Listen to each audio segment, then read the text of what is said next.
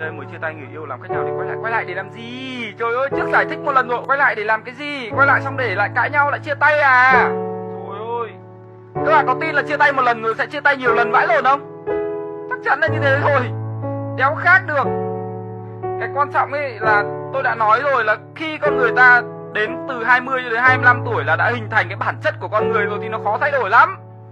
Các bạn có thể non hẹn biển không? Các bạn có hứa hẹn với nhau không là khi quay lại ừ anh sẽ thay đổi? Địt mẹ, các bạn giận hờn vu vơ vì những cái thứ linh ta linh tinh vãi lồn ra.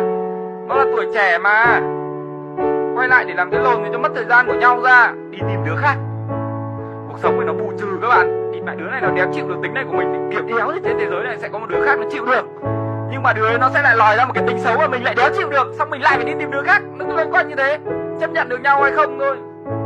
Chứ còn cái vấn đề mà để thay đổi, địt mẹ anh sẽ thay đổi vì em, có con cặc lừa hết các bạn. Thay đổi thì đéo là được.